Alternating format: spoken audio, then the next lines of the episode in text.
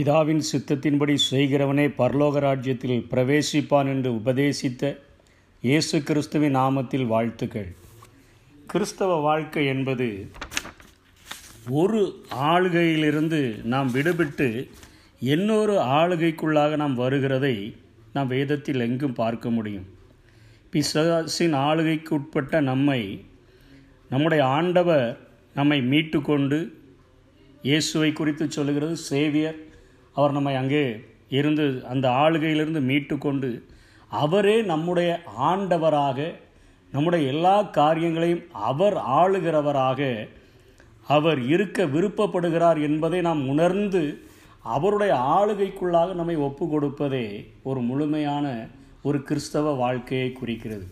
மலை பிரசங்கத்திலே மத்தையு ஏழாம் அதிகாரம் இருபத்தி ஓராம் வசனத்திலே இயேசு இப்படியாய் சொல்லுகிறார் என் பிதாவின் சித்தத்தின்படி செய்கிறவனே பரலோக ராஜ்யத்தில் பிரவேசிப்பானே அல்லாமல் என்னை நோக்கி கர்த்தாவே கர்த்தாவே என்று சொல்லுகிறவன் அதில் பிரவேசிப்பதில்லை என்று போதிக்கிறார்.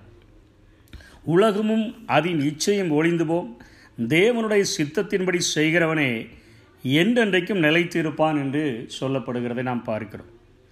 அப்போது நம்முடைய வாழ்க்கையை நம் தேவ சித்தத்தை செய்யாத போது அது நம்முடைய நித்தியத்தை பாதிக்கிறதை இங்கே வேதம் சொல்லி கெடுக்கிறது. இயேசுவும் அதைத்தான் போதிக்கிறார். பிதாவினுடைய சித்தத்தின்படி செய்யவில்லை என்று சொன்னால் அவன் பரலோக ராஜ்யத்திற்கு போக முடியாது. உன்னுடைய வாழ்க்கை உன்னுடைய உன்னுடைய நடைமுறை செய்கை இவைகள் உன்னுடைய நித்தியத்தை பாதிக்கக்கூடியதாய் இருக்கிறது என்று இயேசு போதிக்கிறபடியினாலே இந்த வசனங்களிலே நாம் கொஞ்சம் ஜாக்கிரதையாய் அவைகளை நாம் கடைபிடிப்பதற்கு நாம் கடமைப்பட்டிருக்கிறோம். எல்லா மனுஷரும் தேவனுடைய வார்த்தையின்படி நடக்க அதிலே மூழ்கி கொண்டு வாழ தங்களை அர்ப்பணிக்கும் பொழுது நம்முடைய வாழ்க்கையை ஆண்டவர் நடத்த அவர் தொடங்குகிறதை உணர முடியும். சங்கீதக்காரன் சொல்லும்போது சொல்லுகிறார் கர்த்தருடைய வசனம் என் கால்களுக்கு தீபமும் என் பாதைகளுக்கு வெளிச்சமுமாய் இருக்கிறது என்று சொல்லி. ஆதி பக்தர்கள் மோசே முதலாய் அநேக தாவிது முதலாய் அநேக பவுல் முதலாய் அநேக பரிசுத்தவான்களை பார்க்கிறோம். எல்லாருமே அவர்கள் சொல்லிக் கொடுக்கிற காரியம் முதலிலே தேவனுடைய வசனத்தின்படி நம்முடைய வாழ்க்கையை அமைத்து கொள்ள நாம் முற்படும் பொழுது அந்த வசனம் நம்மை தேவ சித்தத்துக்கு நேராய் தேவ சித்தத்தை செய்கிறவர்களாய் அது ஒரு சரியான ஒரு பாதையிலே கொண்டு வந்து நிறுத்தி நம்மை வழி நடத்துகிறதை நாம் தெளிவாக உணர்ந்து கொள்ள முடியும். சங்கீதம் நூற்றி பத்தொம்போது நூற்றி முப்பத்தி மூன்று இப்படியாய் சொல்லுகிறது உம் வார்த்தைகளிலே என் கால்களை நிலைப்படுத்தி அப்போது நம்முடைய தேவ சித்தத்தில் நம்முடைய கால்களை கொண்டு வந்து நிறுத்துகிறது. அவருடைய வசனமாக இருக்கிறபடியினாலே அவருடைய வசனத்தில் நாம் மூழ்கி விடும் பொழுது நாம் தேவ சித்தத்தை செய்கிறவர்களாக மாறிவிடுகிறோம். அது ஆட்களை பொறுத்தும் சூழ்நிலைகளை பொறுத்தும் அது மாறக்கூடியதாக இருக்கிறது தேவ சித்தம் என்பது. இங்கே பவுல் அப்போஸ்தலனை ஆண்டவர் தெரிந்து கொள்கிற விதத்தை நாம் நன்றாக அறிவோம். அவர் அங்கே ஸ்தேவானை கல்லெறிந்து கொலை செய்கிறதற்கு சம்மதித்து மீண்டும் தமஸ்குவிலே இருக்கிற கிறிஸ்தவர்களை இயேசுவை பின்பற்றுகிறவர்களை அழிக்கும்படியாக அவர் அநேக சட்டங்களை பெற்றுக்கொண்டு அவர் மத்தியான வேலையிலே தன்னுடைய நண்பர்களோடு கூட அவர் பிரயாணப்படுகிற வேலையிலே அங்கே இயேசு கிறிஸ்துவை ஒரு மகா பெரிய வெளிச்சத்தின் மூலமாய் அவர் சந்திக்கிறதை பார்க்கிறோம் பார்க்கிறோம். சூரிய பிரகாசத்தை பார்க்கிலும் மிகவும் அதிகமான பிரகாசம் எங்கள் மேலே என்னை சந்தித்தபடினால நாங்கள் குதிரையிலிருந்து கீழே விழுந்தோம். அங்கே ஒரு சத்தம் கேட்கப்பட்டது.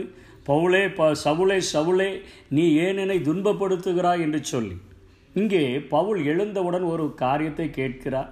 அவர் இயேசு என்று சொல்லிவிட்டார் நீ துன்பப்படுத்துகிற இயேசு நானே என்று சொல்லி. அடுத்த வார்த்தை அவர் கேட்கிற காரியம் என்னவென்று சொன்னால் நான் என்ன செய்ய சித்தமாயிருக்கிறீர்?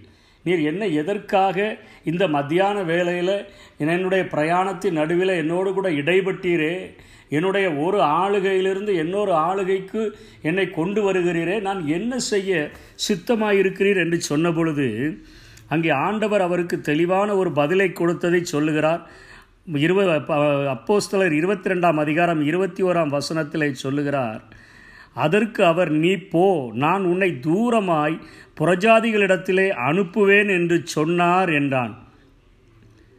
அப்போது ஆண்டவர் நமகம் குறித்து வைத்திருக்கிற திட்டங்களை தீர்மானங்களை அவருடைய வசனத்தினுடைய வெளிச்சத்திலே வாழ்கிறதற்கு நாம் அர்ப்பணித்து விட்டோம் என்று சொன்னால் நம்முடைய கால்களை நம்மை அறியாமலேயே அவர் தன்னுடைய அந்த கால்களை அவருடைய வார்த்தைகளிலே நிலைப்படுத்தி சரியான பாதையில் நம்மை கொண்டு சென்று அவருடைய சித்தத்தை இந்த பூமியில் நிறைவேற்றுகிறவர்களாக அவர் நம்மை மாற்றிவிட முடியும்.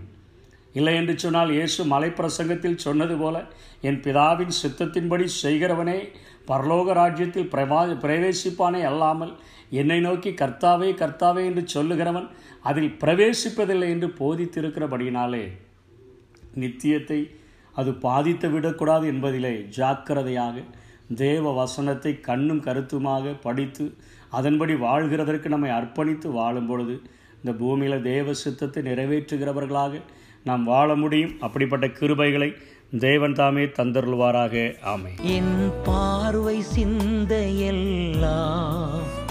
நீர் காட்டும் பாதையில் தா என் சொல்லும் செயலும் எல்லாம் உம் சித்தம் செய்வதில் தா என் சொல்லும் செயலும் எல்லாம் சித்தம் செய்வதில் தான் மகிமை மாட்சிமை மாவேந்தன் உமக்கே மகிமை.